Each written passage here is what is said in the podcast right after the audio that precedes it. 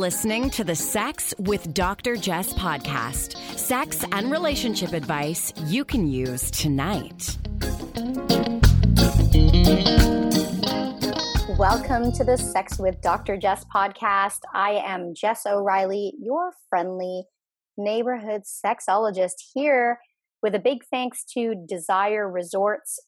Check them out at Desire Resorts on Instagram and on all social media and check out my event calendar because I am heading down to the Mayan Riviera with Desire Resorts, along with my sidekick Brandon in October.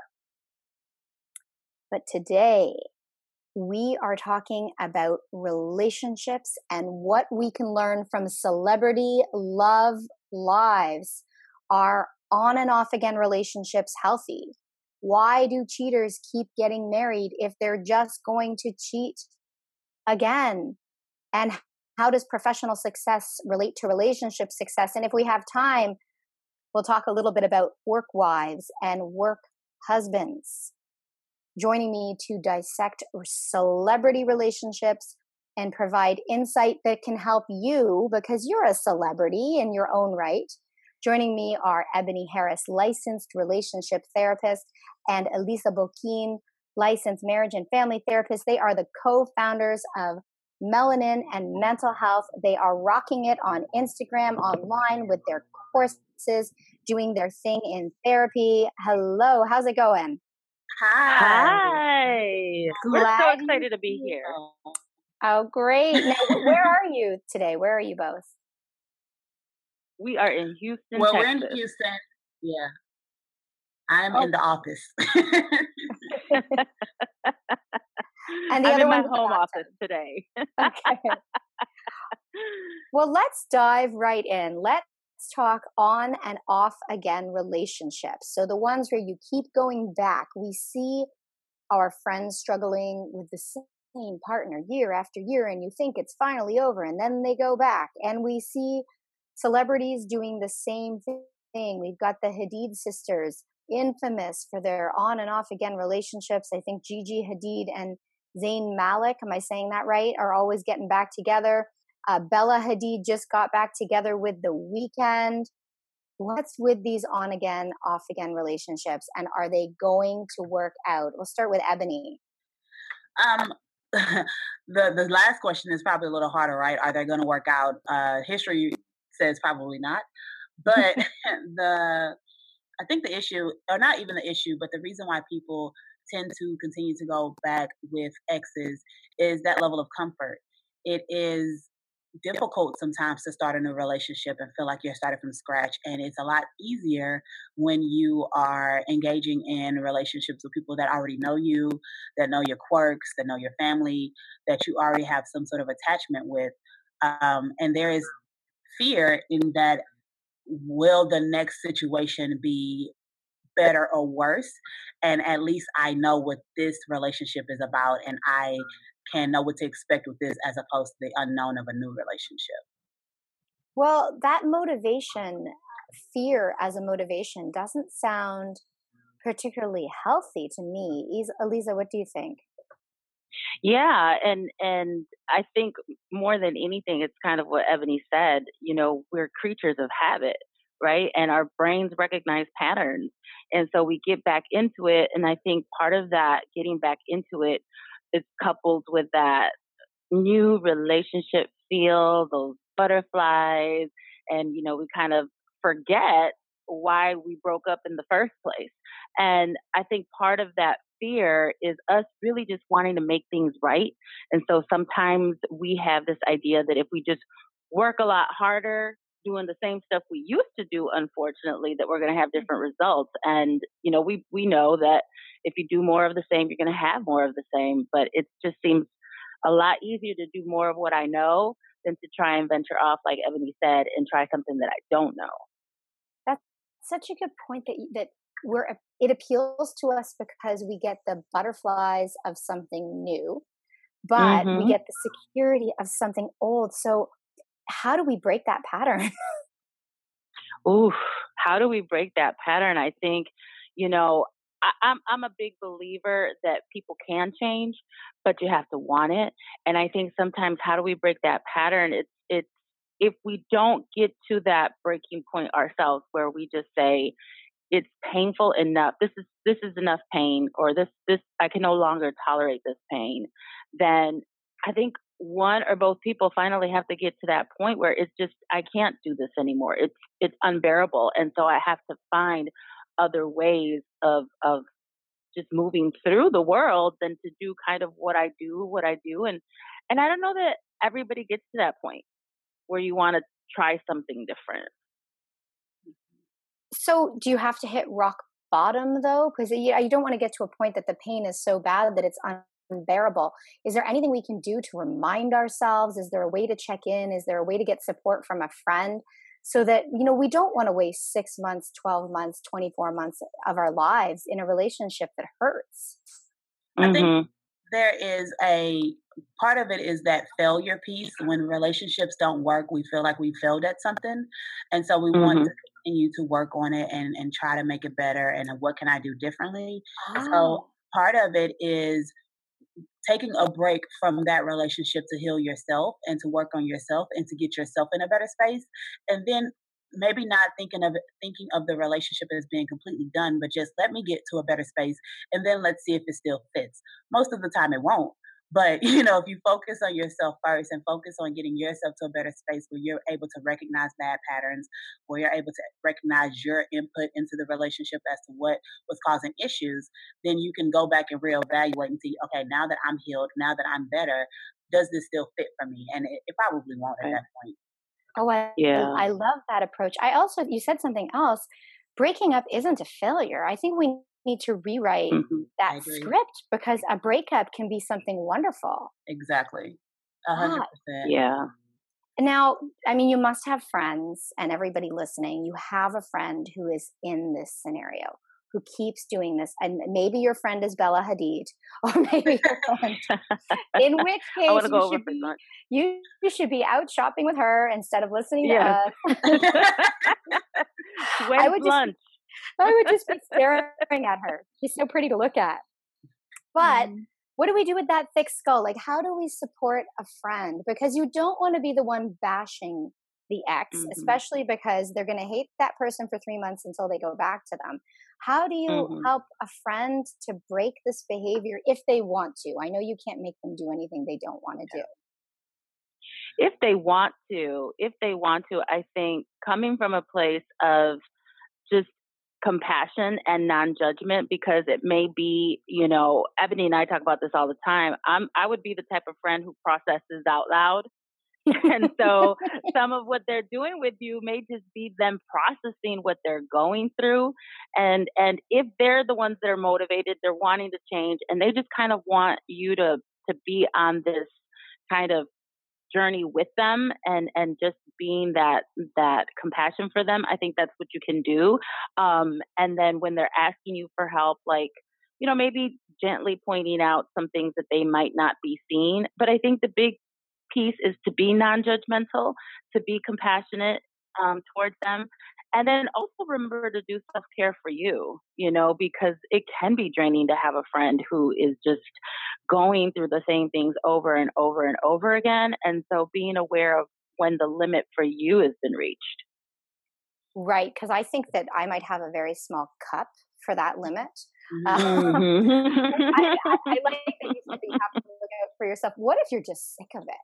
What if you've yeah. watched your friends suffer for years in the same space with the same story um, and you're tired do you have a mm-hmm. responsibility mm-hmm. I, I, appreciate that you're saying move from a place of compassion i think that's so important in everything we do but what do you, what do, you do when you're fed up you yeah. it, it is always okay for you to take care of you and so mm-hmm. you can set boundaries with friends where there may have to be a discussion of like you know i want to spend time with you. I love you and I want what's best for you. But I personally cannot take hearing about you being hurt all the time because that hurts me as your friend. Um, mm-hmm. I think it's a good thing to kind of reflect back things that they may have said, their thoughts and feelings that they have had in the past, and just figuring out is it different this time? You know, these are some things you were concerned about before. Is it different this time? But there's nothing wrong with saying, you know, I would like to limit our discussions about this because whatever you do, I'm going to support and love you. But that doesn't mean I want to be involved emotionally because when, you know, when things happen to your friends, you do get involved involved emotionally. You do care about them and, and how they are living their life and are they making the best decisions. So it's okay to set a boundary there. Right. And that, right. that I think be so that's important key. for you. Sorry, Mm-hmm. you go ahead.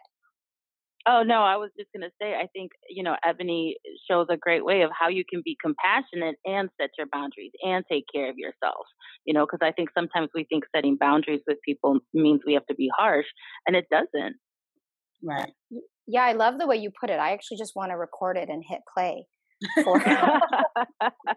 Why doesn't that sound like you, Jess? Uh, it's auto tune. That's my auto tune. I, I, I really like the way you put that. And the setting of boundaries can be such a challenge with friends. I think that a lot of us, well, I'll speak for myself, I'm really good at setting boundaries with my partner. Mhm. But with friends, it can be a challenge. Like you're both therapists, so you're in the helping space. Um, do you run into that where an old friend calls you for a drink, but really they're trying to use you for a friend friend to pee session? Oh, definitely. my, my my friends definitely, um, you know, are trying to find a way to not have to pay for therapy, uh, Mhm. which is fine. Yep. But I think um, I, I do I do set boundaries with them, and especially I'm thinking one with relationships, but even sometimes with those negative thoughts that they have about themselves that they might say out loud. I'm very big about don't talk about my friend like that. You know, um, I don't Oh. treat it like that, you know, because that's truly how I feel. So if someone else outside of you was treating you this way or talking about you this way, I would have something to say. So when you talk about yourself this way, I say the same thing. So, um, but definitely friends call and want to talk your ear off. But the the thing is with my friends, and I think I have set good boundaries that it is reciprocal. We do talk to each other. Um, although yes, I do feel like sometimes they get a little extra from me because I am a therapist. That's so smart to say, don't talk about my friend that way, because a friend who bashes themselves is really draining, especially when you really like Mhm. yourself. Like, I like myself, Right. um, and I can be hard on myself, but Mhm. I don't walk around like complaining about my body or complaining about my life. And when you have a friend like that, that's such a great line. I'm getting a lot of, I'm getting the therapy. You send me your bill.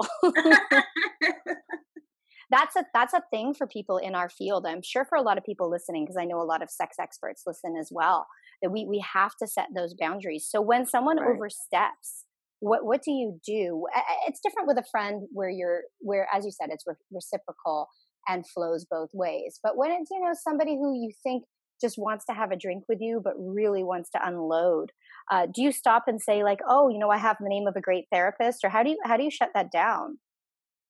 Yeah, I, I, I've, I think that's one of the things that I love most about about our profession as you know a formal people pleaser is that I learned real quick within our profession you have to have really good boundaries in order to be able to do really good work. And so I feel like it has given me the ability to to practice that in my real life. And so I've just learned to just be very unapologetic in a very loving way because I think you can still be both. But um, to really just say, you know, like like you said, um, you know, I can't be your therapist. You know, I'll just tell people that, you know, oh, you know, they're like, well, I don't want to go to a therapist. I just want to talk to you. Well, I can't be a therapist. I can't be your therapist because I'm too close you know and i'll and i will break it down for them like about why it doesn't benefit them for me to be their therapist but i'm your friend and so i can be your friend today and and so i'll have that conversation i'll let them know you know i'll give them the name of really good therapists that i know yeah that's my mo too i'm like well i have Yes. the number of a therapist oh yeah okay so sorry i got us off topic because i, I like talking to you ladies uh, if we go back to our celebrity lives uh, i was thinking we could also talk about celebrity cheaters Mhm. so Khloe Kardashian and her partner Tristan, for example, they're still together. He's cheated a whole bunch of times, and of course, people are judging her for staying Mhm. as opposed to judging him. Uh, that's a gender issue. Right, right. But, but in terms of, I know you don't know Tristan, you don't know this case, but again, you see this in your practice and you see this in your social circle. What's the issue here? Like, I think he's simply not meant to be monogamous.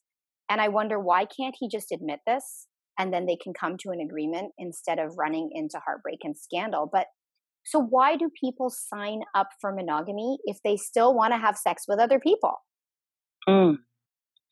I think it goes back to that conversation about boundaries. One that I find a lot of people don't talk about their boundaries when they get into a relationship. They just assume that the other person knows. Um, and so they avoid a lot of really important conversations about what's okay in our relationship, what's not okay in our relationship. That's one piece of it. The other piece is, you know, I, I've, I've met so many people that kind of feel like monogamy is the next step. Like it's the next thing we should do that I should do. Oh, I'm this age and so I should be, you know, committed. And I think a lot of people get into monogamy because they think that's what they're supposed to be doing versus like you said, what is it that I really want? Maybe I don't really want, you know, to be in a committed relationship if this is what a committed relationship looks like. Um, but I do think people have a real trouble of of really being honest with themselves about what it is that they want out of relationships. Um, and then it goes back to the patterns, right? Like we just kind of okay, maybe this time they really are going to get it because they really saw how they hurt me last time. So they really feel bad this time, and so this time we're going to just work at it that much harder. Uh, okay, go ahead. I was just going to say I um I agree with everything Elisa said.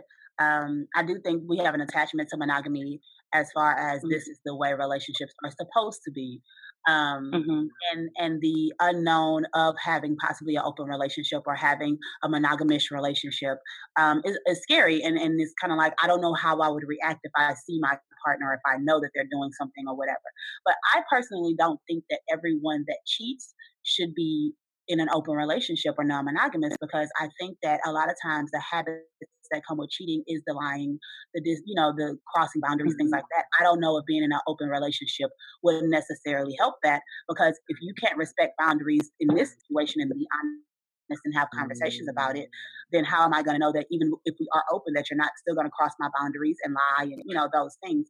Some right. of the habits that come with cheating don't go away just because you open up your relationship. Ah, that's Interesting. So if you are, let's forget the cheating. If you are lying, if you are being deceptive, if you're having difficulty being honest with yourself mm-hmm. about what you want, mm-hmm. it doesn't matter if you're in an open relationship or a monogamous one. So how do you start? How do you overcome and break those bad habits? I do think there's something to be said about, of course, I'm going to go back to that self work and figuring mm-hmm. out what you are seeking, um, what what what has you attached to that monogamous mindset of I'm supposed to do this, but then I still struggle with it, and understanding that there are so many more options for you as far as the type of relationship you want. Um, I've, I've worked with a, a lot of couples that in all aspects of their relationship when they're talking about their desires, their wants, um, what they seek, and that type of thing. It sounds like it should be non-monogamous, but when I bring it up, they're like, "Well, no, we want to be monogamous." And so it's kind of like that. Right. It's really understanding like what has led to that attachment to that, and then what does it mean to be non-monogamous, right? Because we all have these thoughts about um, these things that we don't experience. So I always say this when somebody's struggling with their sexuality. What does it mean to be a sexual woman? What does that look like for you? If you have a negative attachment to that, then you're never going to want to be a part of that, as opposed to um, it can be a positive thing and it can be helpful for our relationship. So understanding how you're, uh, what are your beliefs about those different lifestyles and, and how you can kind of let go of those beliefs to embrace what works for you. Right. I think the other piece too, you know, both of us are marriage and family therapists. So, you know, we kind of go back to that family of origin stuff. Yep. So what you know, what were those first relationships? What were the first relationships modeled to you? So what was what was the relationship between your caretakers like? What did you see? You know, how did they love one another? What was your relationship with them like? Because that really sets the like gives us this template about how we really navigate through relationships. I think that's one part. And you know, the other thing that kept coming up for me when I was listening to you is this idea of intimacy. So, into me, you see, and how comfortable are you really, truly with intimacy, knowing that intimacy is not just what you do sexually, what you do physically, but right. that emotional nakedness that you have in front of other people. And I think that's the people that's the part that people are often really scared of like they know they want a closeness to somebody but intimacy where right. you get to see all the parts of me that's really scary for people and especially if i've had some sort of whatever's in my early you know years or what have you whatever messages were encoded into me and how i i view relationships. So, if you look back at your history, whether it's your family of origin history or early relationships, and you see that maybe the attachment styles or the approach to relationships weren't modeled as positively as you would like, and I think most of us would say that there's some example of that, uh, where do you start to rewrite that script so that you can be vulnerable so that you can get more comfortable being really intimate? Like how, it, let's say you have a, a, family background where you never talked about a thing where you just kind of swept all the negative emotions and positive maybe under the rug. How do you rewrite that script for yourself for your partner even for your kids? Where do you begin? Mm.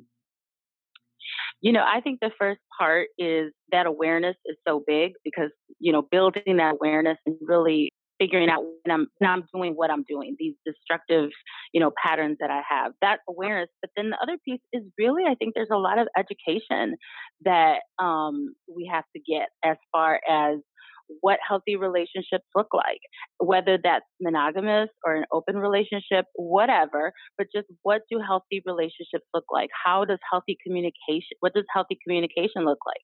And one big, one thing I'm really big on, especially with my clients, is so what is it that you want? Like, how will you know that you're that you are in the relationship that you want? What will that look like?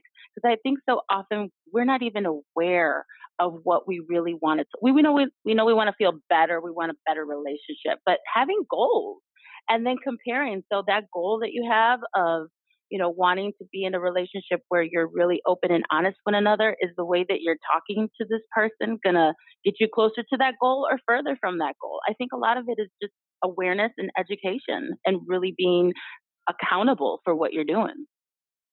Yeah, and trusting your your own intuition and your own self to know what works for you and what doesn't. We look so much for outside approval or outside mm-hmm. um, verification that this is the right way to go. But really, like, does this feel good or does this feel bad? That's the basics of it. Like, before we get into in depth of all those other feelings, is this a good feeling or is this a bad feeling? If it's a bad feeling, how mm-hmm. do I mm-hmm. change that? What do I need to do differently to create a, a better feeling than where I'm at right yeah. now?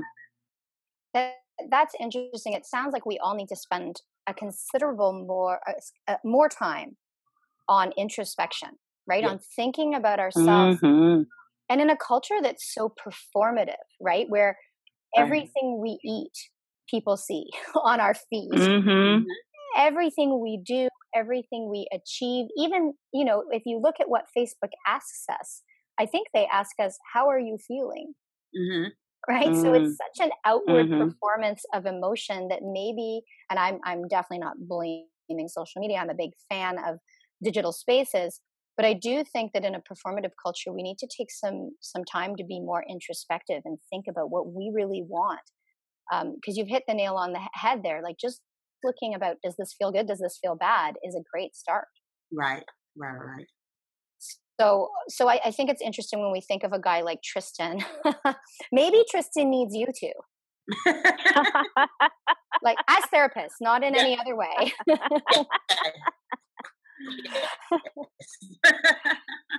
um, and uh, you know what? It must be very hard for celebrities to seek help because yeah. there's so much fear given that they live mm-hmm. their lives under the microscope. Mm-hmm. And you know, people say, "Why do celebrities matter? Why are you talking about celebrities?" But the reality is, they're real people with real right. feelings, and they have right. these struggles that reflect our realities as well. Right. I definitely think celebrities, um, I, like you said, they're human, and so they're going to have the same human interactions and the same um, make similar mistakes and, and progress and all that type of stuff that we all do. It's just magnified because it is in front of the world. And a lot of times it seems like it whatever those um, milestones or whatever, they can be seem a little faster just because when you have certain access, things move a lot quicker than they would for us. But it's, it, we all go through similar situations. Right. And uh, yeah, yeah, I just think their situation would be so exacerbated also by privilege, right? Mm-hmm. Um, you know, right. and perhaps some entitlement that comes with that. And I'm sure that intersects with with gender, with race, obviously with in- income. They're all fairly rich, mm-hmm. presumably. Mm-hmm. um, right. So uh, one one last thing before I let you go, I'm thinking about celebrities and what they do on set or at work, movie stars in particular. We often hear these love stories about you know how they fall in love with someone they're working with closely on set. Maybe it's their love interest in a fictional production. But we see this in our workplaces as well right? We hear people joking about having a work wife or a work husband. Mm-hmm. so forget being on set under the microscope and having to make out with Benjamin Bratt because I'm being paid by two million dollars to do so. Okay, for two million, okay. Um, in real life, where I'm not making out with Benjamin Bratt and I'm not getting paid my two million bucks, uh, how do you set boundaries so that these relationships don't cross the line? Where do we begin to ensure that our work relationships uh, can be friendly and maybe even intimate in some way without interfering with whatever we've got going on at home. I it's funny because I, I never really got the work husband and work wife, but that's because I work by myself most of the time. so never worked in like a corporate situation. But um, one of the things that I always talk about when it comes to having outside relationships, um, I don't think there's anything wrong with having outside relationships of opposite, same, whatever you're attracted to, sex. But I think the that you have to be again we're going back to that self awareness, you have to be very aware about how you treat that relationship, right? So if I'm coming home and I'm telling my spouse all about my work spouse and, and how they did this and how hilarious it was, and da da da da, and we're laughing and we're talking about it, that's one thing. But if I'm coming home and I'm no longer talking about that person, I feel like I'm keeping secrets. We now have mm-hmm. this um, these private moments that we don't share with anyone else. Those are the times when you have to start saying like, "Whoa, this may be crossing a boundary," even if we haven't necessarily crossed the physical boundary. When you mm-hmm. start to mm-hmm. have those that secret type of relationship where you're keeping things from your spouse because it it could look bad, or I just don't want to have a conversation about it, or whatever the case may be. You start making excuses as to why you're not sharing anymore. Um, or even when you start to get that excitement when you get to see that person or when they call, those are times when you need to really start to sit back and address, like, okay, what's going on here? Because that right. that's that very very very early stage before cheating happens when um, they're like oh it's not that big of a deal but you have to be very aware of those moments because that can lead to a lot more if you don't if you don't set it straight early.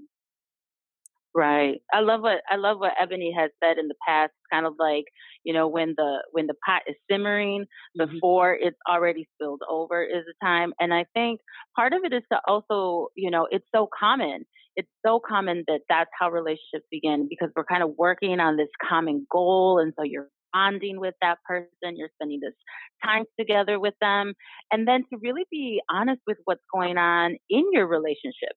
You know, are there parts of your relationship that, that that you're in that you're unsatisfied with because you're going to be vulnerable then. Those are the parts of your relationship that are going to be vulnerable to this outside sort of influence coming in.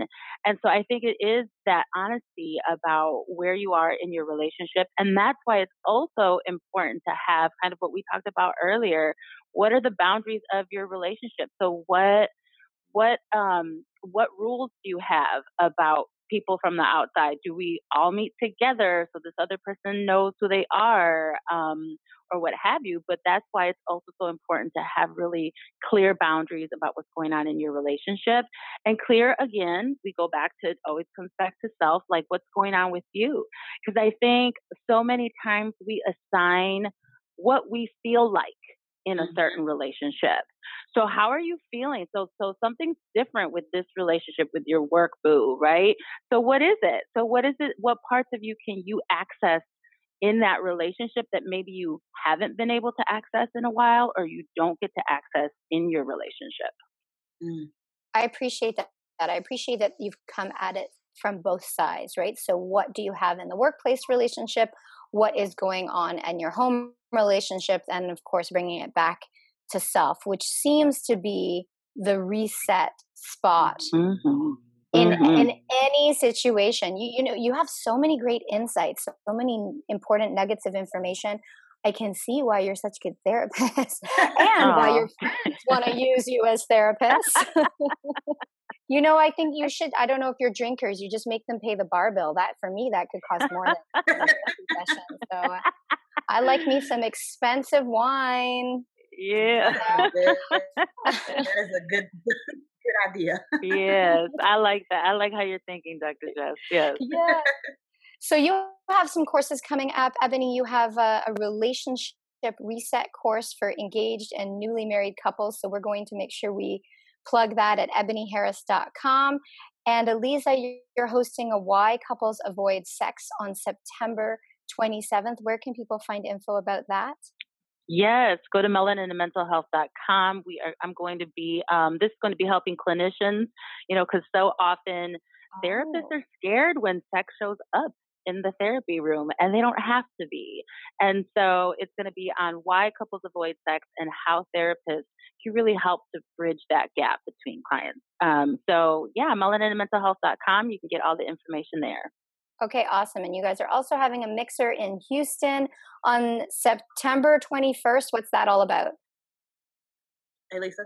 our, yes, those are our, our happy hours. They are kind of like what where melanin and mental health was was kind of birthed from. And so we just invite therapists to come out, not just therapists, mental health advocates, anybody who is an advocate of mental health. And so that could, you could be a client, um, but we just get together so you can meet the other therapists, the other mental health advocates in town, um, and just you know, we like to say that therapy is dope. And so that's what we kind of get together to celebrate and to connect with one another. Well, therapy is dope, and I've, I've loved your work with Melanin and Mental Health. Folks, make sure you follow them on Instagram. Thanks so much for being with us today. Thank you, Dr. Jess. Have a great one. You too. I love chatting with these bright ladies, always such interesting insights.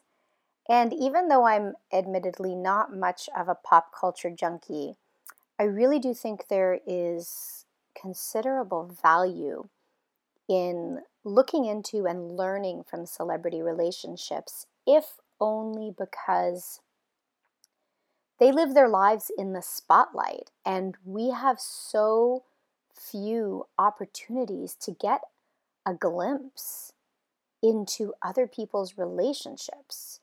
So we never really know what's going on, and we often measure our own relationships against the shiny surfaces of others. And as we all know, you can look perfectly happy on the outside and announce that you're breaking up the next day. And you can be the couple that argues at a dinner party over and over again, but still manages to make your relationship last a lifetime. So we never know what's going on. And I want to add a few thoughts to the Khloé and Tristan story. Now, I don't know how many times he has been caught cheating, but I've been thinking about their situation. And, you know, I'm not really commenting on Khloé and Tristan specifically, but really acknowledging that we all know a Khloé and a Tristan or someone who's in this scenario or we've been in their shoes ourselves. So, first, I think Khloé knows more than she's letting on, and I think that this private acceptance of a publicly condemned behavior is far more common than we want to admit. I know that many people are aware that their partner cheats and they privately accept this. Their outrage, however, is often a response to the public finding out, to other people finding out, as opposed to the cheating itself. And this really speaks to how we see monogamy. Monogamy is a performance for some people, not a personal imperative. And I think Eliza and Eboni spoke to this in, in a different way by reminding us that we need to figure out what we want for ourselves.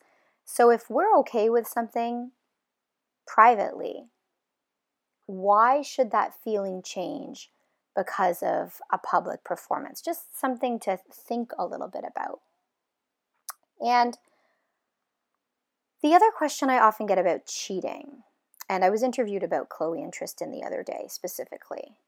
Uh, they want people want to know once a cheater, always a cheater. And I do not believe that all cheaters will reoffend. Now, Tristan's done it a bunch of times, so chances are he might. But once a cheater does not always a cheater make you because you are defined by the sum of your actions, not by a brief snapshot in time. We all make mistakes, we all evolve, and cheating represents only one component of not only our rich personal history, but how we comport ourselves within a relationship. We can choose to change our behavior moving forward because sexual impulses are not uncontrollable. And I've probably said this in the past that I think people want to lump and categorize cheaters into their own little island. Like you are a cheater or you aren't a cheater. Well, in the moment, you can be one or the other, but you're not stuck in that label or stuck on that island for life. And if you have cheated or your partner has cheated, you can repair the relationship if, as Eliza and Eboni emphasized, you do the work on yourself first. And I think a key step is accepting wrongdoing and forsaking any rationalizations and excuses. I think this is a really important first step toward recovering and rebuilding. If you're still making excuses as to why you cheated, I think you'll do it again. But accepting responsibility is a good first step. So, if you're in a relationship and you are dealing with cheating, and this is why we look at celebrity relationships because they reflect our reality as well. Cheating is quite common even though we don't talk about it. If you're in a relationship and you want to recover and move on, I think the first step is that you get help. You may not need months of counseling or therapy, but set up at least one session with a professional who can set you on the right track and go in with an open mind. Don't just go in to check it off the list and say, I tried therapy. People say that to me often. And I think, listen, you can make excuses or you can make change, and you can't have it both ways. So if you don't prioritize getting help, then you're not really prioritizing the relationship. I know our guests today, Eliza and Eboni, do see some clients online depending on where you live. And there are thousands of mental health and relationship professionals in your state or province, and one of them is a fit for you. So make it a priority. It's financially a better investment than shoes or a latte every morning or a night out or a new outfit. So that's the first step. Uh, the second, which I touched on a moment again, is you need to take responsibility. You can't blame other people, and you have to be honest with yourself. Are you really okay with only having sex with this one person for the rest of your life or for whatever given period of time you plan on being in this relationship? If you are not, if you don't want to be monogamous, step up and admit it. It is okay. Just don't sign a monogamous contract on paper or in blood or in theory if you're not up for it. And then I also think if you're part of taking responsibility is making an effort to understand why you cheated because this can help you to make the behavioral changes and cognitive cognitive shifts needed to make sure it doesn't happen again. So, again, that goes back to doing the work on yourself. And if you've been cheated on, you've got to give yourself permission to really express what you feel, whether it's anger or grief, fear, abandonment, sadness, anguish. You get to speak up and be heard without excuses from your partner. You get to tell them to step back and listen until you guys figure out what you need to move forward. Having said that, if you want to stay in the relationship, you have to move forward. You have to make a plan. And I think that plan needs to include some type of a timeline because there will come a time when you need to stop referring back to the cheating incident. You can't use it as a weapon in future fights and arguments. You have permission to talk about it if it's making you feel a certain way. Uh, you have a right to ask for reassurance and rebuild in a way that works for you. But if you're using it as a weapon and holding it against them, you're holding back the relationship as much as the cheating itself. So, three steps, maybe, you know, it's far more complex than just getting help and taking responsibility and looking at why you cheated and giving yourself permission and making a plan. But this is the start. And the bottom line is that whether you're dealing with cheating or some other challenge that will inevitably arise in your relationship, your relationship takes work. Life takes work on yourself. Relationships are not perfect for celebrities or for the rest of us. But when you invest the time and energy in yourself and in your relationship with your partner or with partners, the result really can be a lifetime of fulfillment. Um, you know, I feel like with all the work Brandon and I have put in, and he ditched me today. He's not here today. I know y'all like it better when he's here. I like it when he's here too. but he had some work to do. You know, I feel like the relationship's so good that I just, I never want life to end. It's just, life is so good. So do something today to invest in yourself or your relationship. Dig a little deeper. And I'm going to make a suggestion. Suggestion. Why don't you ask one question of yourself to get started in this introspective process? So, how about what feeling do I want more of? What feeling do you want more of? And, and how can you get it? How can you ask for it? And how can you create it for yourself? So, today, sitting here in this moment, if I were to ask myself what I want more of, uh, my answer comes to me pretty quickly. I want to feel more at ease, more relaxed, so that I can be more present when I'm with Brandon, and also just so in life I can sleep better because sleep is something I really struggle with. So I want to feel more at ease. And if I want to feel more at ease, I know that there are many things that hold me back from relaxing, but I know the big thing is that I have to work harder at eroding my desire to people please. So, you know, I like to get specific. So, I want to be more at ease. To be more at ease, I need to stop being obsessed with making everyone like me. And to be specific, if I can pick something to work on.